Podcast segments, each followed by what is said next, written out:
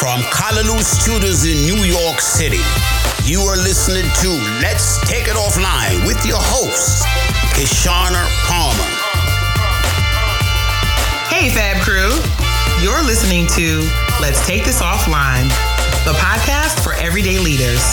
Part inspiration, part sit down, let's have a conversation. Here's where you'll find the real deal about living well and leading well. Kishshana Palmer, your host and resident leadership whiz. What happened in the meeting after the meeting? We talk about it all on Let's Take This Offline. Don't forget to subscribe, download, and leave a comment so we can keep the conversation going. Crystal M. Cherry is a nationally recognized nonprofit executive and professionally trained fundraiser. With over 20 years in the nonprofit sector, she has supported higher education institutions, human service organizations, and faith based missions. Crystal also served as a senior consultant at the Georgia Center for Nonprofits and is currently the CEO of the Board Pro, a consulting firm designed to transform leaders through board service. As the Board Pro, Crystal works with nonprofit boards to coach, train, and counsel them to be effective governing and fundraising arms for their organizations. She also assists with finding qualified and diverse talent to add to boards, onboarding, cultural assessments, and diversity, equity, and inclusion training. Crystal earned her MA in counseling from Hampton University and a BA in liberal arts from Hofstra University, and has a myriad of professional development certifications in nonprofit leadership, social media fundraising, and nonprofit management. She currently serves on the board of the Greater Atlanta chapter of the Association of Fundraising Professionals and the Villages of Carver YMCA. She is a proud mama of an amazing young man, and her first children's book, Mac and Cheese Being Different is Okay, was released on Amazon on November 21st, 2021. What's up, y'all? It's your girl Kishshana, and I am back in the studio for another amazing episode of Let's Take This Offline, the podcast for everyday leaders. I tell y'all, I think I say so much, y'all, on a broken record, that I know just like the dopest humans in the world. And today is a special episode because um, y'all have told me that you want us to talk more about being a parent, being a caregiver, and all of what goes into being a leader when you have to navigate a whole nother set where you're trying to you're trying to guide these young people into being leaders. And so today's guest, Crystal Cherry, is like one of my faves in the world and has such a dope story about um, parenting and adoption and really thinking about leadership through that lens. And so I'm super excited to have you on today, Crystal. What's up, my friend? Hey, hey, hey. I'm so excited to be here. Thank you for having me. Hey, hey, hey I couldn't wait. hey, hey, hey. Listen, y'all, we've been trying to make this happen since the end of season one. I just want you to know. Yes, yes. Out here in the world doing the darn thing with Yes. the pro and uh, snatching these boards, edges, and getting them in line. Snatching them edges, girl. snatch an edge. If your edge has not been snatched, if you did not have to visit the hair club for men, okay? have you been to a board pro training? You have not. But Crystal, before we jump into the work stuff that you're doing, like I, you know, one of the things that I love about you is just like the the level of joy that you bring to every aspect of what you do. You know, like if, Yeah. if you even before y'all, before we started recording today, Crystal was like, "Well, how are you doing, really?" And I was like, and then just being able to create space for me to do that is is such a joy. Um, but you have a little person at the house, okay, Mister. Okay, I do. little person at the house, and these okay, they will they will drive us to drink. And it, is he in middle school yet? He's in middle school. He's in the seventh grade, and he's home today, by the way. Is he? Oh, so listen, friends, if y'all hear a knock on the door and if y'all watch, now pop in, okay? Because listen, Malcolm makes himself known. He is Yes, known. He does. but isn't middle school odd? I feel like when Sinai was in middle school, it was like the Wild Wild West. I really thought like I'm gonna lose this kid to the streets. I don't know what is happening in the middle school. What are these kids learning and doing? 'Cause they are science kids. Yes, yes. Oh. Well, I actually had to pull him out of public school because I was going to have to blow up somebody's building. So he's in a he's in a small private school with 15 kids. Wow, So- wait, class or his school? His whole school. Holy moly! you were not playing. Wait a minute. I ain't gonna fuck. I ain't gonna fuck man, young man. Fifteen kids, the whole damn school, girl. Because yeah, I was gonna have to kill somebody in public school, so I was like, no. Because public school, but listen, public school sometimes will have you like just just tight, okay? Like I, yep. I am a product of public school, and so and you grew up in in New York, right? New York, that's right. Did you go to public school in New York City? I did. So you already know it's the Wild Wild West. Forget it. Forget it. Okay, every man and woman and them's for themselves. Okay, that's it's, right. It's just it. Um, so you pulled him out of public school and you had to put him into private school. So how's he doing? He's doing fabulous. He's doing wonderful. But they were trying to put him in special ed. You know, you know, he he was diagnosed ADHD. We had him on medication. We had him all and all of that stuff. Oh, and um, it was craziness. And I just decided, okay, wait a minute, stop the bus. Somebody's got to get off. And I think it's me. So so I pulled him out and I found this real small private school, these two retired teachers who are old school, but who love our babies. Yeah. And who talk to them about character development and integrity and good home good home grooming and all the things that we know we want for our kids.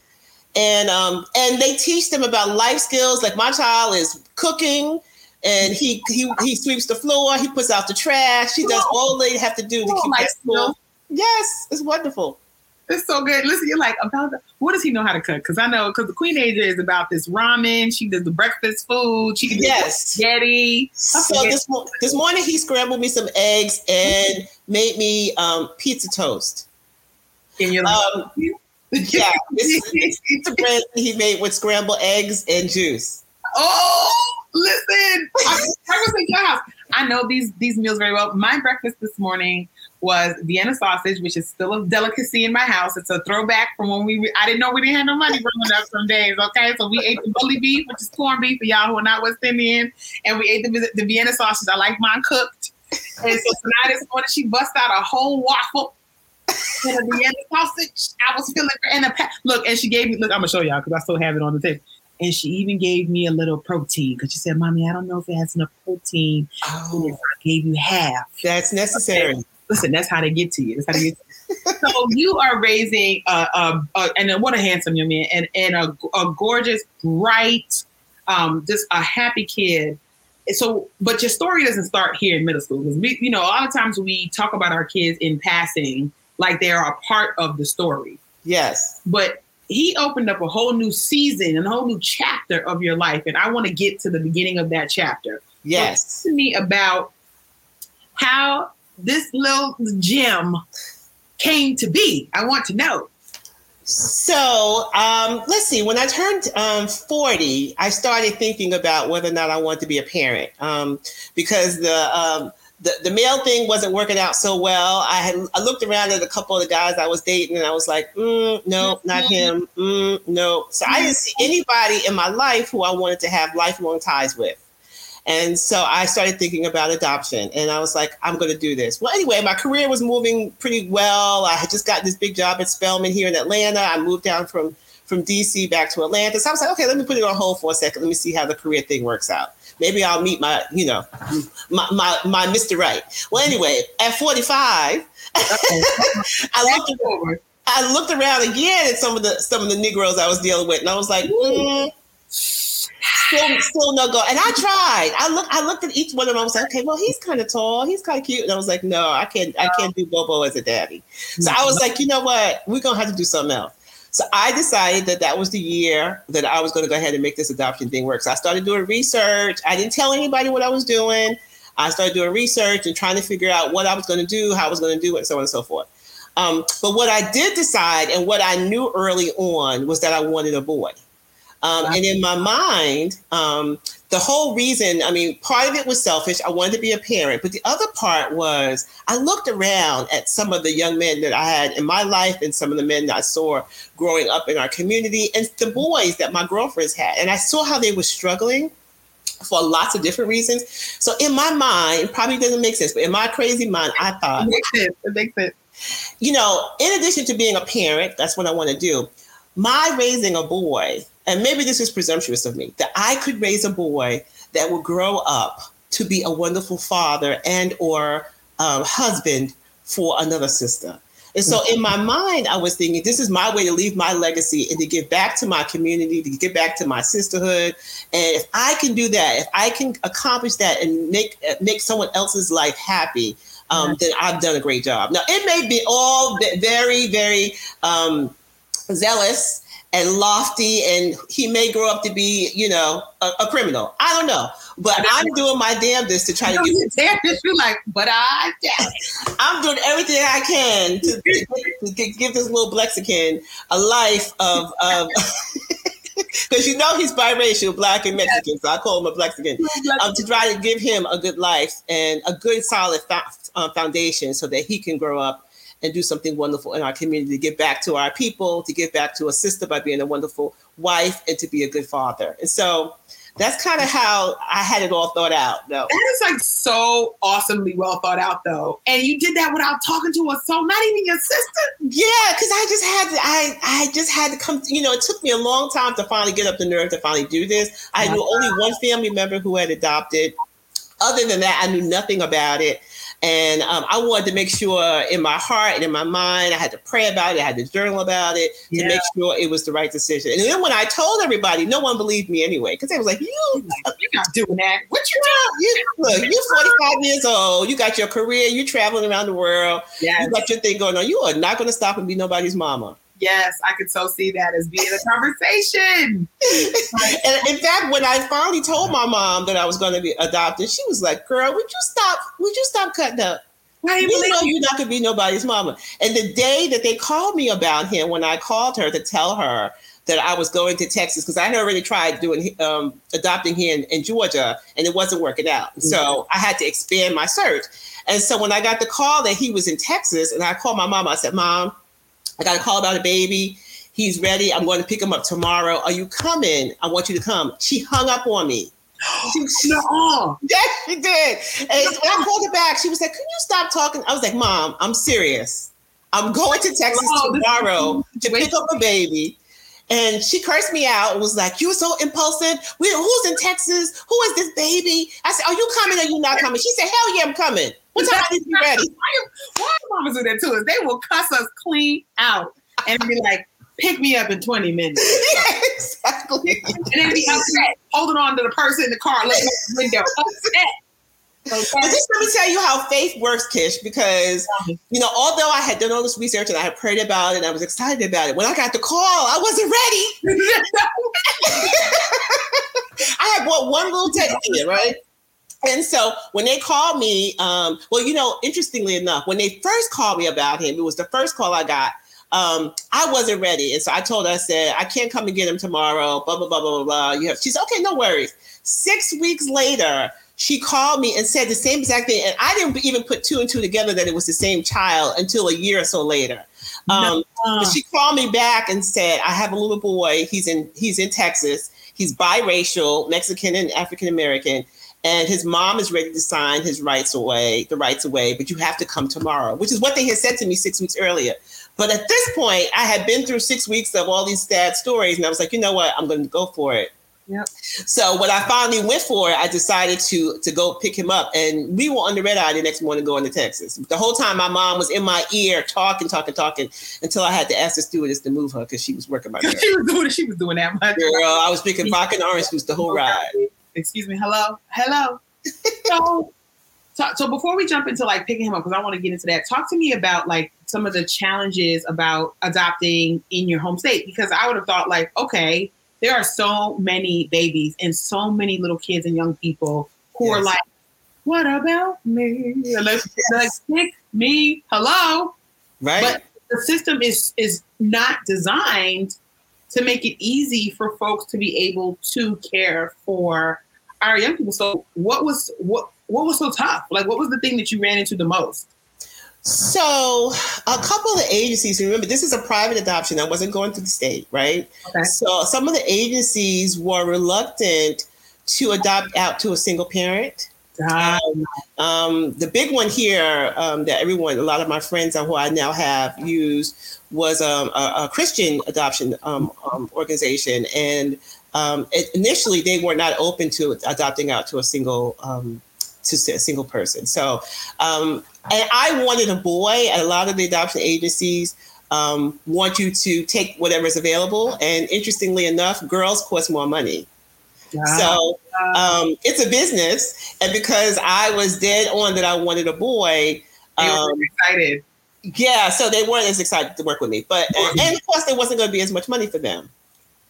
That makes perfect sense. And people don't recognize that whether you go through a state agency or you go through a private agency, that there are time costs, there are actual cash money, monetary costs, um, and that there's a line that adoptive parents have to ride, right? Like you have to have to walk between being able to expand your family, being able to bring in a baby or a little person who you want to be able to grow and raise and will raise is your own. Mm-hmm. And then the mm-hmm. business aspect of it, folks going yep. through your assets and going through your, your history, the interviews. Like there's so many things that you basically are laid bare, are you not? You are, and I, I always say that you know if, if folks who who can biologically have children had to go through what I went through and what those of us who not went through, they probably wouldn't do it because I mean, you are interviewed, your background is checked. You got to have letters of reference from your job, from your church. They come and interview your entire family. They walked around my house with a with a white glove, yeah. checking for little dust spectacles everywhere. They went out in my backyard, asked me questions about the fence and who's what was behind the fence. They had to have fingerprints. They had to have a uh, report from 911 that there had been no 911 calls from here. I mean, it was just crazy. I really do wish sometimes that people would go through that level before they had. Yes, together. a lot of people would not qualify. Would not qualify. Hello, talk about population control. They would not qualify. They yes, would, they would not qualify. So you had to go. So that that's that's a level of mental toughness and fortitude that you had to have in order to be able to navigate what I imagine at some times were like choppy waters. Right? That's a lot of detail and a yes. lot of information that you have to be willing to. Yes, yeah, so y'all, you really gotta want to do that. Okay, you gotta want to do that. Yes. So now you get on this red eye, you move your mama's seat. why you why you making her? Oh, she was working my nerves, girl. All the nerves worked. So you get to Texas, and then what? So yes, I had contacted a colleague who I had met, who had come to Atlanta the year before when we had a big meeting, mm-hmm. and asked her where could I stay in Texas because I didn't know where the hell to stay. Yeah. And she insisted. This is how God works because I had I didn't have nothing but a teddy bear. Remember? Okay. When I, when I called her, she said, "Girl, you can stay with me and my husband." I was like, "What? What are you talking about?" Well, she was pregnant when I met her the year before, and she said we just moved our baby out of the nursery and into his big boy room. So come stay with us. We have a nursery and everything is there. She said, just come. I got onesies, I got pampers, I got everything that you need. I got a car seat, I got everything. Just come. And I was like, what? What are you? T-? She said, I'm telling you, just come. And I said, well, I can't impose on you. I don't want to. She said, girl, I said, well, look, I'm bringing my mama. She said, we have an in-law suite. Your mama can stay on the other side. Nuh-uh. It, I'm telling you, when you put your faith in God, because I just said one of my steps and show out. He okay. showed out. And so we ended up staying with them for a full month, girl. It was crazy. Yeah. That's so wow. So then you got to have that support. Yes. To be able to have that transitional time. Oh, it was awesome. Into that. Oh, so yes. And so that woman is now one of my best friends, and she's also a member of F3.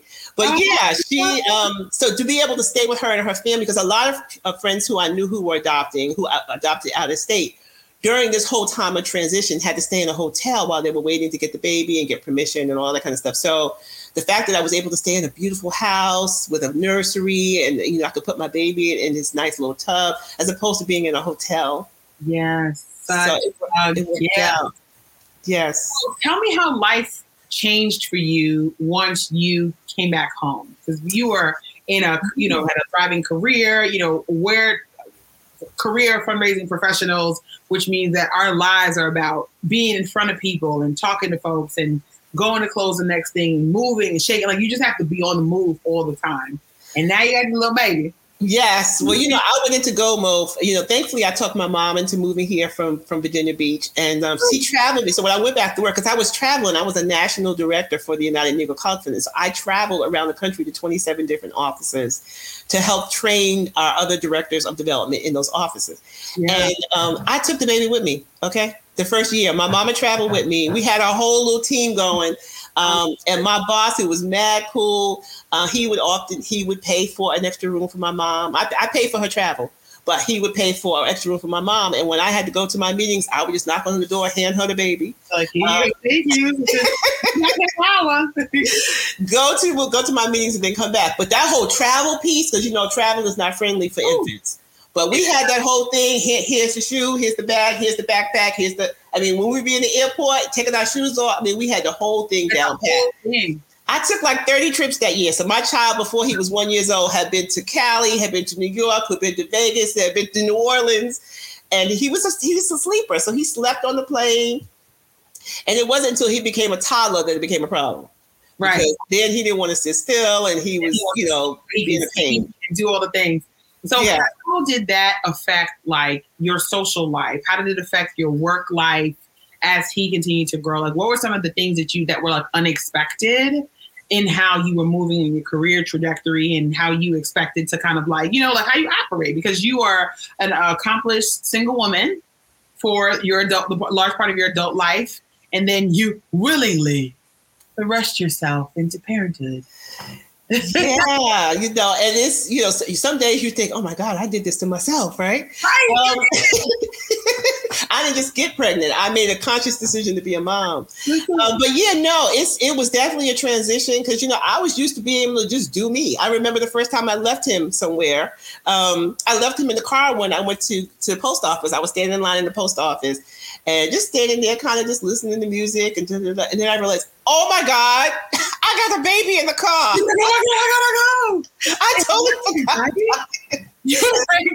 and the first time I locked him in the car at, coming out of Walmart. So yeah, so oh. all of that was an adjustment, and then just not being able to get up and go get some bread without having to worry about bringing the baby with Bring you. Bring the baby, the baby dress. Do you have enough? Is it close to nap time, etc. So how? But you know what, Kish? It was so. My, I never look back. My mom says to me, you know, we laughed about you and we didn't think you were going to be ready, but I I went into straight mommy mode, and um, he became my priority shifted and everything that was important to me was no longer important to me. I wasn't in the jewelry section at Target. I was in the baby section at Target. Yeah. And it just it's a natural thing, you know, that whole mother thing kicks in. So kicks in. But and so you said your priorities change. And I think that's the thing that a lot of times when we think about parenting and we think about caregiving in general, like there's some of us who are not parents, but now we are caregiving either for our parents or for nieces and nephews. But in adoption, a little bit different because you st- you have the questions. The questions never end. Like I think folks do not ask me how I was born and came to be. You know, they do not ask. They don't ask questions about that. They don't her mom. You look just alike. But folks have ongoing curiosities and judgments um, and uh, preconceived notions about your decision to uh, adopt and become a mom. But you said your priorities changed. And so when you think about your priorities, what are some of the like lessons, the early in lessons that you had to be like, oh, Okay. All right. Uh, let me get it together. What am I doing? All right. I'm right. What do you think some of the things that you had to like kind of gather yourself um, in your sort of early years, um, and then and as you're growing um, now, as he's growing, oh my gosh! Now before you know, the, the boys will be gone and into college. Well, um, well, the first thing I had to do was to prepare. So, because I knew I was 45 years old, adopting a baby by myself, right, and so I had to think about what what would happen to him should I have an early demise, right? And so I had to sit down with my family and have that talk and just say, listen, if I'm going to do this, I need to know that this baby is going to be taken care of if something happens to me. You know, he's already um, been gifted away once. I would hate for that to happen again. And so I had to have some really serious conversations with my family. And one of my sisters and her husband stepped up and said that they would be willing, should anything happen to me, to take him and raise him and so we had to do that whole thing. You know, I had to give them all the information about my life insurance and how I wanted him to be raised and, you know, how I wanted him to be disciplined and whether I wanted him in private school or public school. I mean, we had to have that conversation. And I revisit that conversation with them every couple of years to make sure nothing has changed. So uh, you, you're constantly thinking about how am I preparing for this kid? And then, of course, because of your, he was adopted, I want to make sure that he never feels like he's been deserted again. So that's definitely one of them things. And then, you know, I contacted all the brothers in my life uh, and said, look at here, look at here. Uh, let me explain something to you, okay? I don't know how to teach this boy how to be a man, so I need y'all to step in and step up. And I got three or four commitments from some guys who said, we'll be there for you. One in particular who ended up becoming what I'm calling Malcolm's dad, who I mm-hmm. lost last year in 2020. Um, but he was there when I came home from the airport with Malcolm. He was there with the gripe, gripe water at three o'clock in the morning when the kid had the hiccups. He was there when I was ready to throw his little ass out the window, and I was like, I don't want to be no mother no more. Like I said, that's so, it. And then the last thing I did was I found a support group. So I was, God is so good. I found a support group of African American women, of women who were in their 40s and 50s, just like me, who wow. all had adopted. Um, and um, some were single, some were married. So I found a support group that I could lean into when I was having those moments where I was like, what the hell am I doing? And we were all having those moments. So I think putting those all those support systems in place, my family, my bros, I, you know, and then having a support group of mamas who were also adopted mamas. And we talked, we exchanged stories, we knew each other's stories, we got together, we, we vacationed together, all that kind of good stuff, and that helped. Let's take a quick break. We'll be right back in a few. We have all been there. Losing a team member is like throwing money in the trash and putting it outside for pickup. In fact, According to my most recent deep dive on these internet streets, according to the research, you can lose up to $200,000 in revenue and a lot of time when you don't make a great hire and your team members, well, they leave. So, how do you find amazing talent and create the conditions for them to stick? If you've ever had a hard time hanging on to your team, you're looking for new strategies to help your team grow, or you're ready to level up as a manager and leader, then I have something for you. Sticky Teams, a private podcast just for everyday leaders, people managers, business owners, and folks who are looking to do talent management right so that you can recruit, retain, and develop great employees. I'm going to help you keep them engaged and make sure all of this aligns with the strategy and goals of your organization. The days of hiring and firing, of finding them and losing them are gone. Dig on in to Sticky Teams over at kishshanaco.com.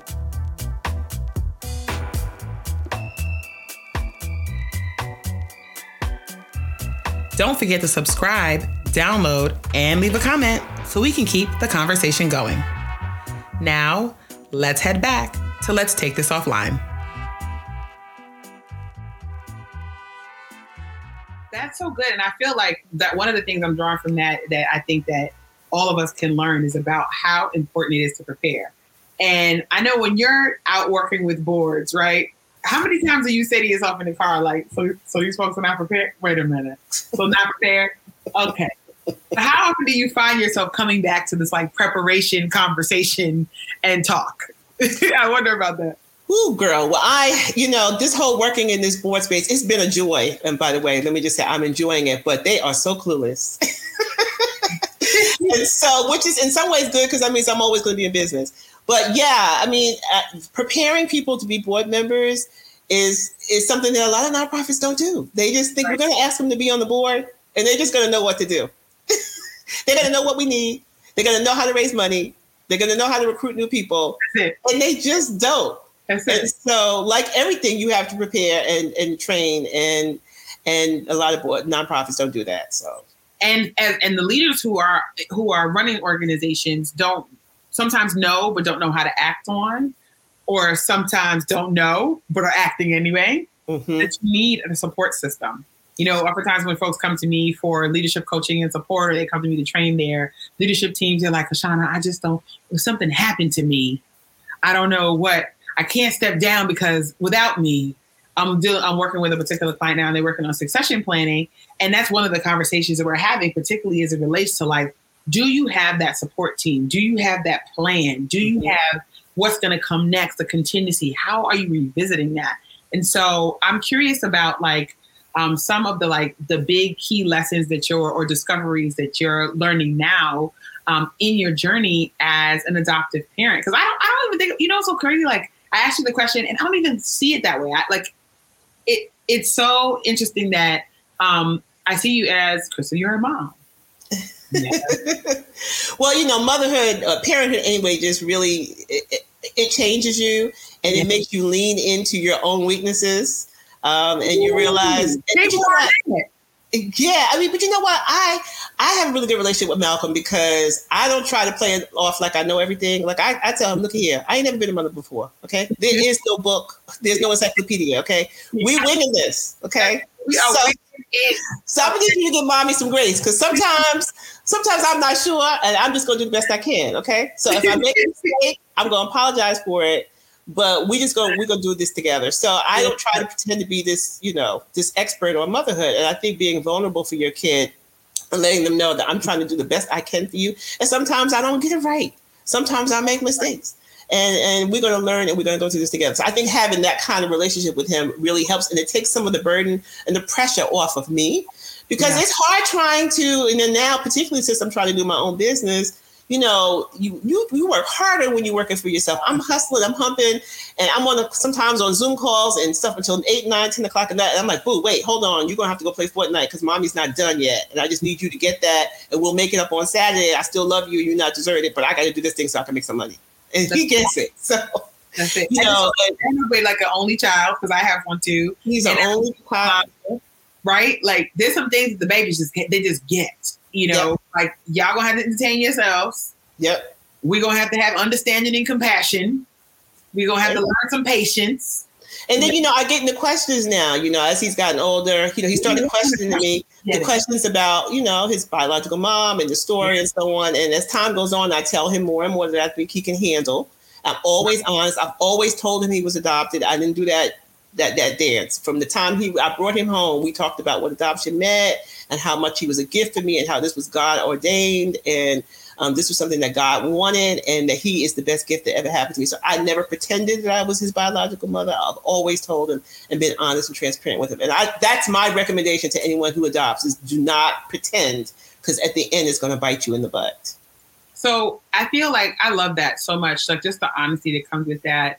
When you think about like I have a lot of friends now. So I'm in my early 40s, and uh, quite a number of my friends don't have children, and are even just this morning. I was talking to one of my girlfriends who was like, "I'm trying to decide if I'm gonna take this position over here, or if I'm gonna have this baby." Because let me tell you what cannot happen: the both of them.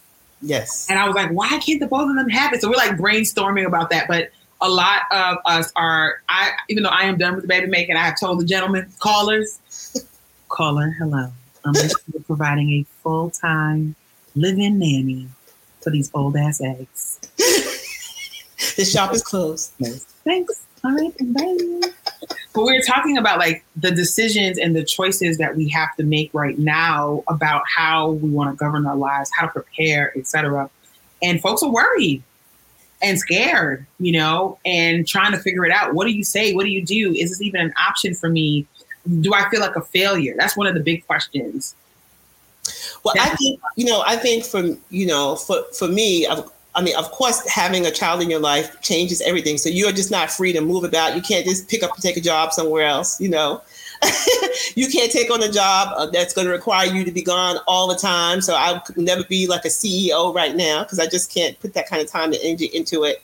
You know, I got to be mindful about who I date. Yeah, you know, I have to tell them this is the and particularly at this, you know, I was talking to a young, uh, uh, uh, uh look, I had talking to a, a young gentleman the other day, and um, he questioned, well, you know, I can't believe you're the age you are, you have a son. You, I said, look at here, it's it, it's a bundle, honey, it's, it's a bundle. Listen, okay. So if you can't handle it, I totally get it. I know that your kids are grown, but if you can't handle it, then this is not the right opportunity for you. So um, we just got to be real, keep it real about where we are in our lives and I have a 12 year old. So if you want to date me, then part of being part of our lives means that you're going to have a young man in your life. Correct. And if that's not the party you're trying to come to, I understand. Right. Are right. for you to journey. You know, so there's a lot of sacrifices we have to make.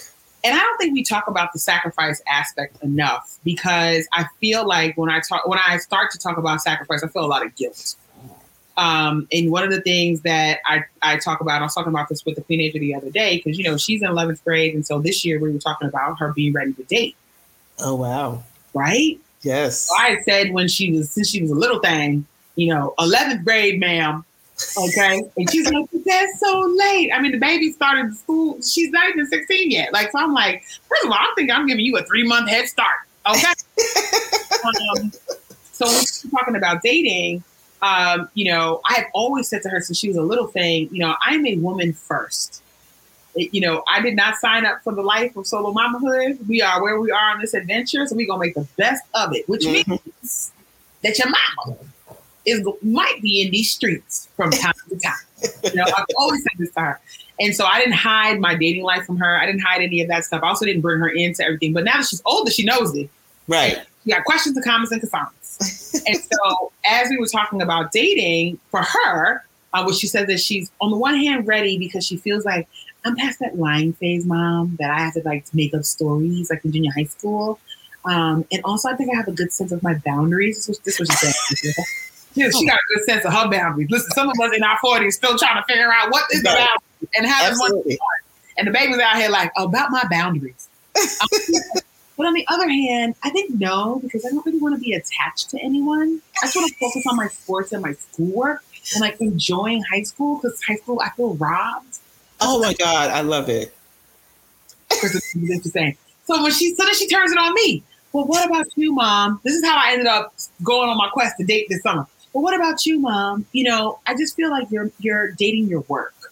Yes. I don't know if that's healthy. I'm going to be going to college in a, in two years. Like, what are you going to do?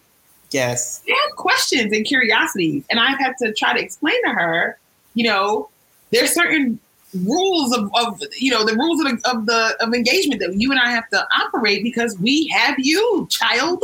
Right. You well, know? one of the things that my advice has been given, and particularly because of the age that I'm at, is that you know we do still have to, even though our kids are definitely our priorities, we do still have to prioritize ourselves. Yeah. You know, and my mama said, "Look here, okay, so, you and the you in the latter years, you better get it in.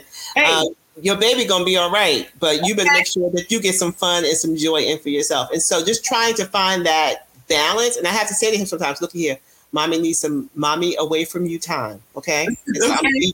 I'm gonna need you to either go to your room, go outside, or and or I'm out for the weekend. I'll see you in a couple days. But I think you do have to prioritize because if not, you, will go bonkers. You go bonkers, and yeah. there's an expectation that we're supposed to manage all these things fluidly. You know, you are um, growing your practice. Yes. You know, you have um, a beautiful community that you're building that I'm a part of, F3. Yes. Um, which I want you to talk about briefly. And, you know, you and you are like a whole fly ass woman doing things in the world. Okay. And so it's a lot for us to show up powerfully in each of those areas. So what are some of the things that you find yourself drawing from from those early days of preparation and planning and anticipation and just going for it that you got to go back to now as you are preparing him for right because he's pre-adolescent he's going into the once he gets to the teenagers child listen all right yes. and you're entering your next season of your life. So, what are some of the things that you're thinking about now um, as it relates to like where you're going and where you're headed? Yeah, so he and I have been having a conversation because I told him that I've always wanted to live in another country, and that when, uh, yeah, and so um, we're really, really toying with that. When I turn sixty, which will be in just a few years, uh, he'll be fifteen um, that we might pick up and move somewhere else. And he, he's all in. So we are researching now some places and trying to figure out what that looks like. And we're both ready for something different and something new. And because I keep telling him this world is global, it's not just yeah. Atlanta. Yeah. And I want you to see the world as such. And there are so many different people and customs and backgrounds and who eat different and who have mu- music and all kinds of things. And so we're going to go out and live the world a little bit, I think. I, I'm, first of all, you know, you're like, when I turn 60, I'm like, do it today. Um, because that's one of the things, and it's, it's selfish, it's selfish, because one of the things that I remember when I first got divorced, um, I had an opportunity to go lead an organization um, over in Ireland. Oh. Had two, one in Ireland, one in Jamaica. And for both of those development roles, I was shook. Talk about shook ones. Okay. My parents were not retired yet. Yes. I didn't know where I was coming and going. I, you know, I was like, who's gonna sell the house? What's going to happen with the baby? What what's childcare? I should have just packed that darn baby up and go just go. Yeah. And what's interesting is like I don't know if it's a it's not a new movement for sure. Um, but it definitely has more visibility now. About Yes. so many moms who are there's a Facebook group I'm in called Wandering Moms, um, who are leaving the US and Mm-hmm. are moving to other countries and are trying to just do just do not trying. They are doing life differently, being full-on professionals, great parents, having their children be citizens of the world, Yes. um, so that they, to your point, there's more than the city that they're from, um, and there's so much to learn. And I just see a lot of moms just taking it, like just taking it back, right. No.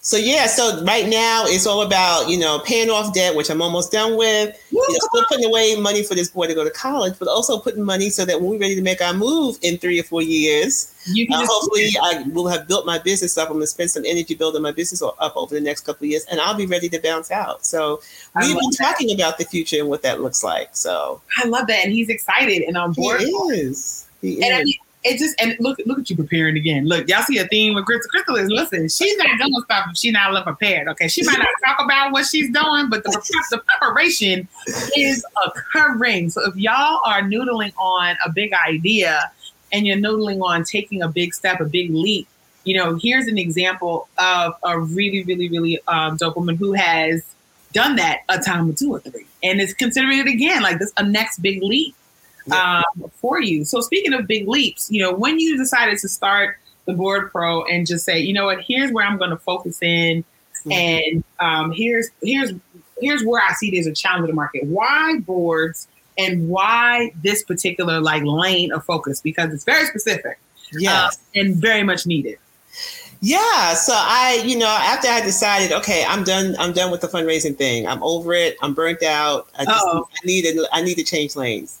Um, but I didn't necessarily want to leave the nonprofit space. So I was trying to figure out where could I fit in, where can I uh, make an impact, how can I monetize this.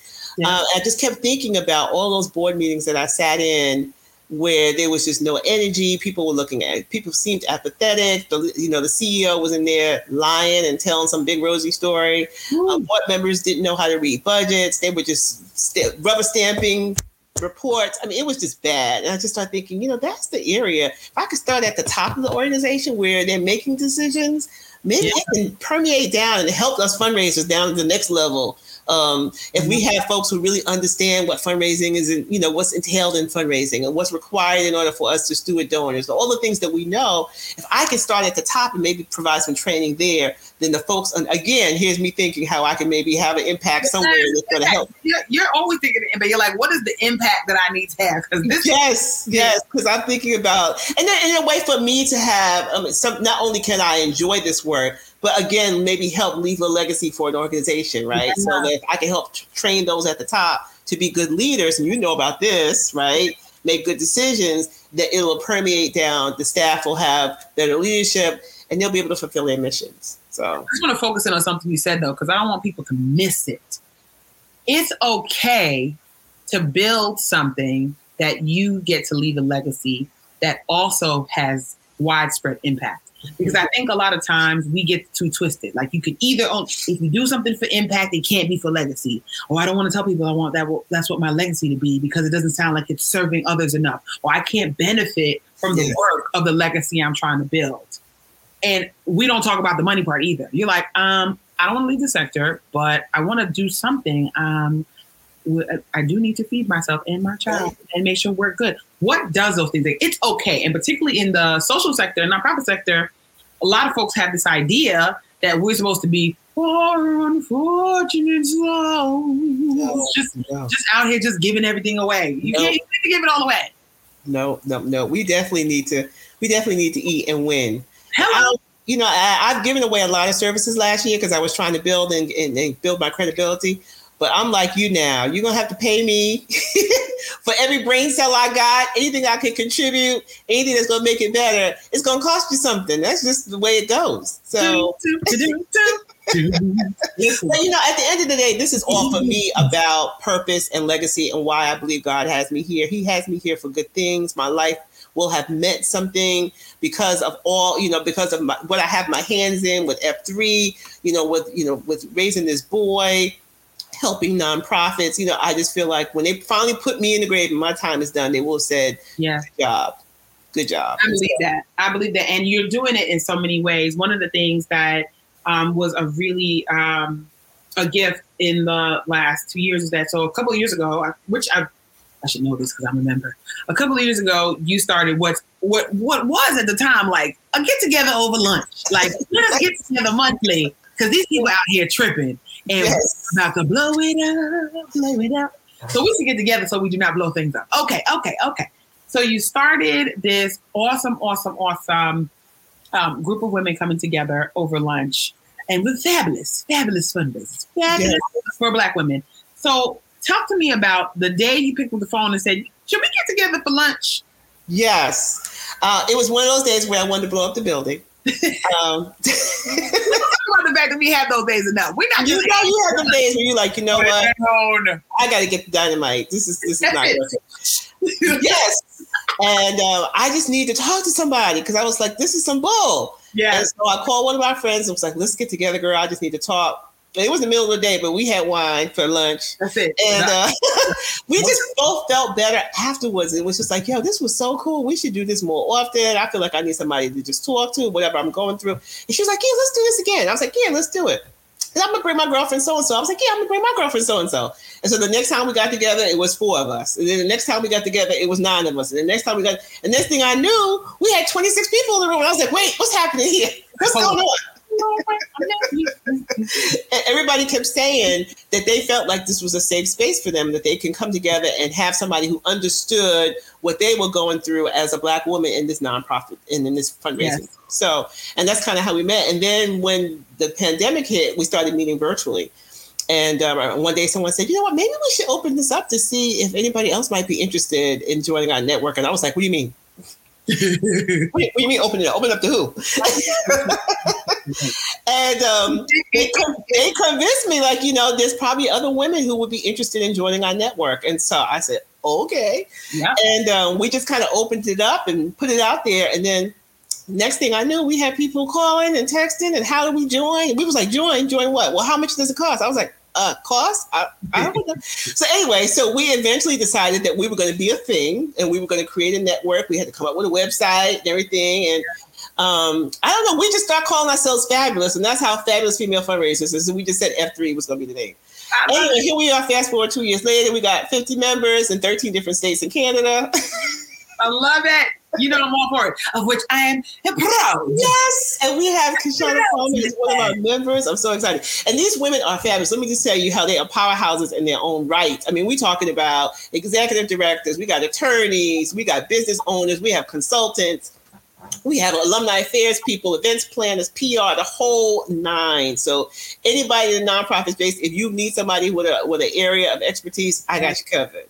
I love it. And I think one of the things that is so um, dope about belonging to that community is that there is um, a sense of, I've been in your shoes, you know, um, particularly because of experience and because of how many of us have um, been homegrown in the sector and have had to like shift gears, et cetera. So I love it. I think that it's so dope. And um, is so needed, and it's it, it's an interesting thing, you know, in creating community, and this is something that you and I have talked about. Um, when I created the Rooted Collaborative a few years ago, I always tell this to the joke that I was like, I wasn't trying to create a community. I said Jesus told me to create a retreat for the people to come one time. Okay, just one time. one time. Um, but what you continue to see over time is that there are um, there are in, in different slices of the internet there are there are different things that folks are craving and there's a need to have this interconnected web mm-hmm. um, so that at whatever season you're in in your life that you have a place and space that you can grow in lean into give back to okay y'all? Because y'all out here just being takers in the communities y'all belong to. We need people who are also giving.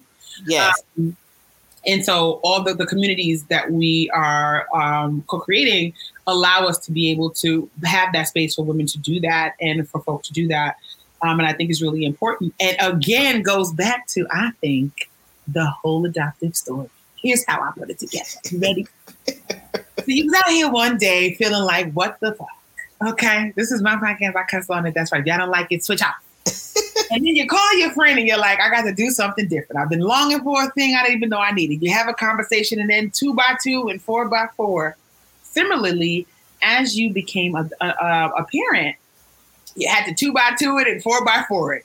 you know, and start to bring folks in and come together. And so this idea, and, and without, with, not without planning, right? Not without happenstance.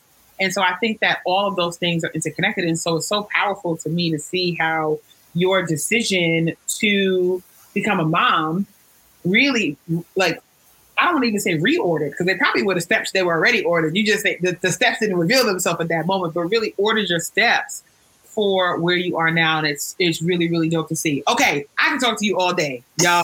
y'all know I am. I'm, I'm very verbose. I'm very verbose. I have all the words, but I want to make sure that I ask all the questions. I hope you're ready for the popcorn portion of the program. okay, so I would like to know what is your secret talent? Ooh. Ooh. Secret talent. Oh, secret talent. Show it to me. Show it to Oh me. Oh my goodness. Um, What do we not know you know how to do? I think my creative talent is being creative. Like I, I love decorating. I love coloring. You know, I love to be artistic. Yes. You know, I love to draw. I love to paint. I think that's Ooh. kind of the thing that gives me some catharsis. You know, and so. Um, anytime I can be creative, you know, like I, I, I show this all the time. My, my Prince drawing because you know I love purple. Yes, I know you love it. Um, but yeah, I you know I have um, I do adult coloring. Uh, I I, you know, oh, do you know that I started that because of you? really Yes. Oh, I will. I'm gonna send you a text message with it. Y'all, I have a whole coloring book and gel crayons are the best things in life. Um, because like Crystal was like, yeah, and I color as an adult, and I was like, you do what? And then I Yes. went on the internet and was like, coloring, coloring books for. Yeah. But when I'm stressed, I was like, oh no, I close that It's laptop up and I pull out my coloring book and I be like. Mm, so my coloring looks real aggressive. I just want you to know. But No, that's good though. That's good. And the thing about coloring is you can make it be whatever you want. You can color hair purple. You can color teeth green. You can do whatever you want. You I love that. Okay, yeah. So bringing your creativity, you do. You have all the decorative, artistic, like stuff, and you don't show it off enough, which, in my opinion. So yes, I do think that's secret talent. Okay, Thank you. what do you think is one thing that leaders should be talking about more? I think leaders should be talking about um, the importance of role modeling for the people who they're leading because the whole thing is is that you the whole the, the whole thing about being a great leader is that you're nurturing and building future leaders right and so i remember for instance i'll give you an example when i was a supervisor i called my team in one day and i said i need everybody to bring in their resume and everybody was like oh god you're fired what Oh and um and so when I said to them, I said, look at here, some of y'all, you know, y'all might be lifers. I don't know. But some for some of y'all, this is just a stepping stone. Yeah, And I want to make sure that we are filling this resume in with all the things that you need for your next job. So if you're a marketing person, do do you need professional development? Have you gone to any trainings or anything lately? Let's look at this resume to see where we need to fill in some gaps, you know? And so they were all looking at me like, and I was like, my job is to make you a leader so that when you leave here, you can take everything that you learned under my tutelage That's and it. under my, under my and take it back out the street and be awesome. Exactly. Don't you Yes. embarrass me in these streets. I mean it too. yes. You're No. out here looking crazy, talking about, oh, you used to work for Kishshana and you don't have the right skills. You're not on point. Your stuff is not sharp. Mm-mm. It's a reflection on you. Yes. Exactly right. Call me selfish. Okay. I don't care, but we're to make sure that you're getting this work. I love that. Because you do that for people, Kishshana, and they will be loyal and they will follow you To the and end. they will be on your team and work hard for you if they know that you have their best interest at heart. even to this day, I remember I was um, leading a webinar a few weeks ago for a conference, and I had somebody who I worked with. I promise you, ten years ago, that I had lost touch with this particular team member who, in the comments, was like, "Kish, I hope you remember me from da da da da da." Oh my gosh! And I was like, "What's up?" We connected on LinkedIn, had a whole com- jumped on and did a, a virtual coffee chat, and he is. I still talk about you to this day about how you used to. Da, da, da. yeah. So that impact is so so important. Okay. If you were a sitcom character from your favorite sitcom, who do Oh, you think is most like you? Who do I think is Or who most you most like? Who, or which combo? Because uh, one of my guests recently, she was like, actually, I have a mashup of a couple of shows.